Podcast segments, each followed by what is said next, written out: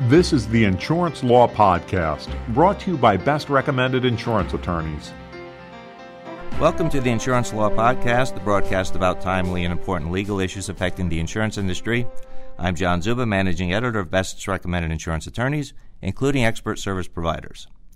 We're pleased to have with us today two representatives from expert service provider Courtroom Sciences in Irving, Texas. Courtroom Sciences partners with corporate legal departments and law firms throughout the entire litigation process, from the moment a crisis occurs through discovery, trial preparation, jury selection, and the trial itself. Joining us for discussion today are Sean Murphy and Lorianne Lowery-Biggers.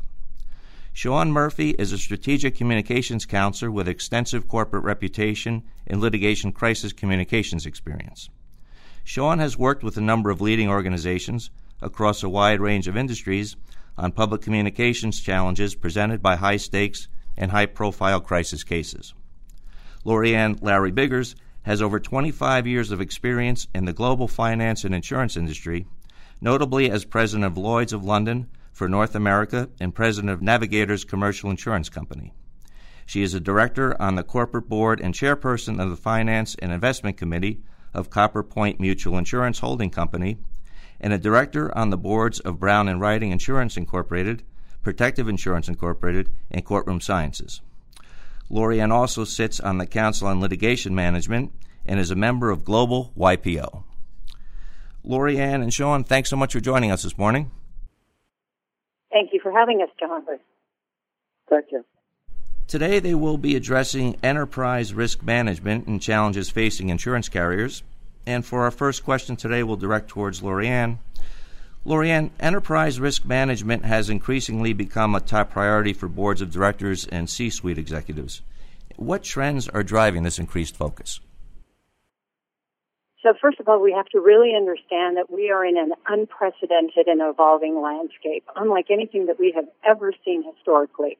So, a few key trends that are driving this increased focus particularly from the board and the C-suite levels, are rapid speed of business model interruption and disruption, industry changes, corporate tax reform, political uncertainty, increasing workplace violence, reputational and headline risks, cyber threats unlike we've ever seen, crisis management needs, new litigation and regulatory risks and scrutiny, innovation and technology disruption, sustaining customer loyalty and retention, which we all know is ever changing with the Amazon effect, attracting and competing for talent and risks associated with culture, retention and succession planning, economic conditions globally, risks with M&A, and frankly, on the flip side, risks with limited opportunity for organic growth, clashing and changing generational work structures and cultural resistance to change, an inability to migrate operational efficiencies, and quite frankly, the list could go on and on and on. However,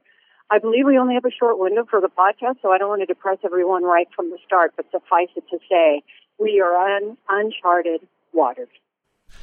Okay, so then what should companies prioritize as part of their ERM strategy? What are the biggest areas of vulnerability, and are there any areas being overlooked?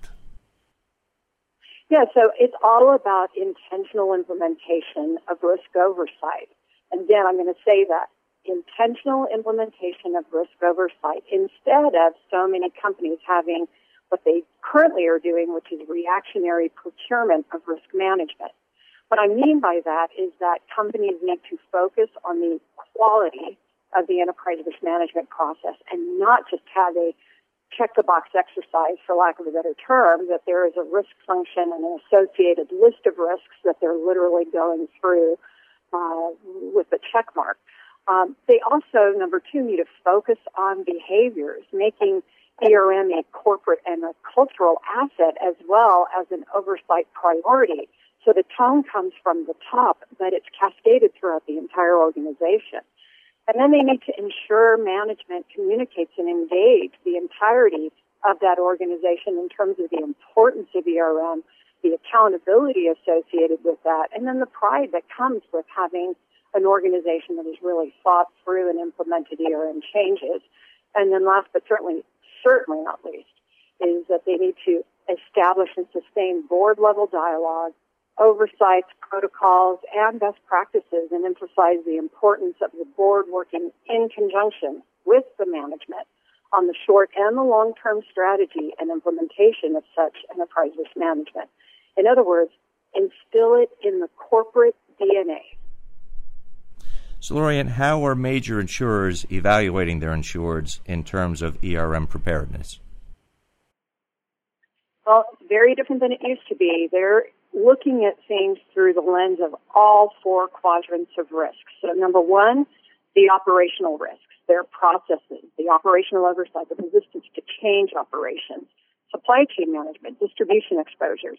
Number two, the financial risks, everything from the cost of capital, their market risk, their growth and capital adequacy, the financial and investment risk tolerance that that company might have.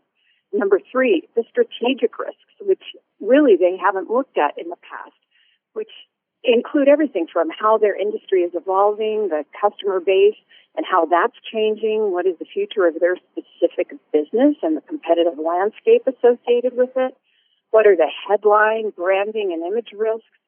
The succession challenges, and of course, the historic, number four, the hazard risks. So what trends are occurring in third party liability, the employee exposures, the property exposures, the product liability, all of those things. So it's becoming very, very clear that insureds are no longer being evaluated myopically and through a single underwriting lens and much more is being underwritten, correlated, and contemplated than the traditional hazard risks. So, Lorianne, uh, to what extent should crisis preparation planning be a part of ERM?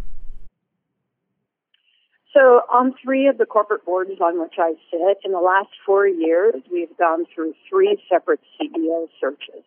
It is irrefutable that crisis is the new norm, and throughout the candidate interview process, we heavily weighed the candidate's ability, preparedness, response, and experience in crisis situations and their prior leadership and outcomes of those situations very, very stringently.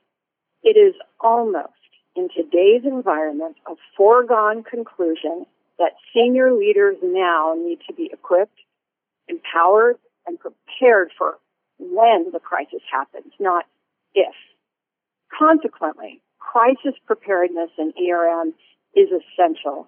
Actually, no, John, it is critical in order for there to be clear rules, roles, and responsibilities in the event of a crisis, while simultaneously addressing potential vulnerabilities well in advance of a crisis hitting. How can leadership preemptively agree on the response and remedies if there is no contemplation of crisis within ERM? it will likely be the difference between a company thriving post crisis versus surviving in the face of such crisis and adversity. Lorianne, thanks so much. We're going to direct some questions now to Sean. Sean, what are some of the practical steps a company can do to plan for a crisis? Well, the, the most important thing for a company to do in planning for a crisis is to make sure that they are uh, anticipating the types of scenarios that, that they may encounter, and then developing uh, responses to those types of scenarios in advance. The other thing they need to do is prepare for the kinds of people, types of spokespersons, the experts within their organization who should be available very quickly to address those situations should they occur. So, are companies willing to do this type of crisis planning, or do you see some resistance out there? Well, uh, you know, they ignore it at their own peril because particularly in today's social media environment, um, you get one shot at managing a crisis and one shot at giving the kind of response that people will react, uh, uh, respond to more favorably than if you don't. So, you know, if you know your uh, company and your industry, the types of crises you may encounter are very predictable. If you collect personal information on your customers, then you should be prepared for a data breach. If you're in a business that could have environmental impact, you have to plan for accidents. And unfortunately today, if you're a business or a municipality or a mall, you have to prepare for the potential for violence. So, what are some of the more common mistakes you see companies make during a crisis? Well, there are actually two ends of the spectrum on this. On the one end, you see companies that when they begin to talk about the crisis, they're talking about it from their own perspective and their own self-interest. and not taking into account the perspective or the needs of the people who have been impacted by the crisis. And that's a critical mistake because your messaging and, and your narrative need to be shaped around what it is you're doing to uh, deal with the situation on behalf of those people. On the other end, you have companies that are so um, anxious about the situation that they will admit liability uh, versus taking responsibility. And those are two very different things. Uh, in a situation, it's very important to accept responsibility and take actions that will remedy the situation. But liability is an entirely different matter. Uh, so it's important to distinguish that when you're shaping your messaging and shaping the narrative and before you communicate that publicly. So, for companies caught in a crisis, what are some of the first things that they should do? Well, they need to pull together the team of decision makers and experts within the company who can really uh, affect the right solution. So, you need people who can make final decisions in the company, and you need people whose uh, responsibilities reflect uh, reflect the area that the crisis is affecting. So, if it's a customer service issue, then you need to have customer service um, head in, in the room and making decisions with you, giving you input, etc. You need to determine as best you can what has occurred. And all that information isn't always immediately available. So you need to know, need to gather as much information as you possibly can because the first response is usually, this is how we intend to deal with this crisis. And so having some information about it is a good guide for, for how to communicate that information and put that together. Because your first actions are about mitigating the current situation and then talking about your plans for addressing the crisis overall.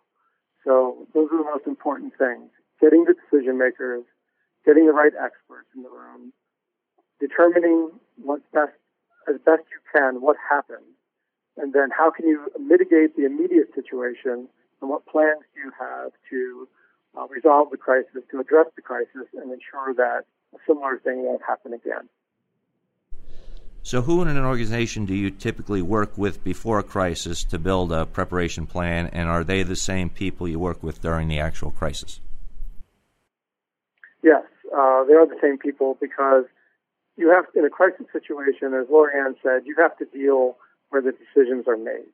And this is at the C suite level, uh, this is in the general counsel's office, these are the senior corporate communications uh, people.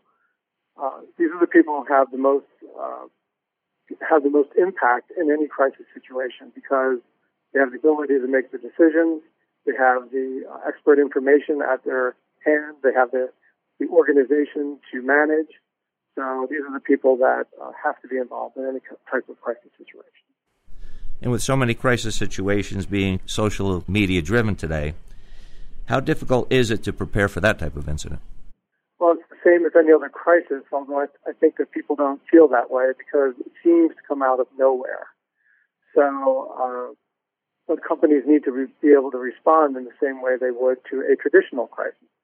Now, the key here really is what kinds of public policies and procedures do you have that reflect our current social mores and that can really pass public scrutiny in terms of how you operate. Because in the social media crisis, that's immediately what you go to. Well, these, these are our operating standards and principles.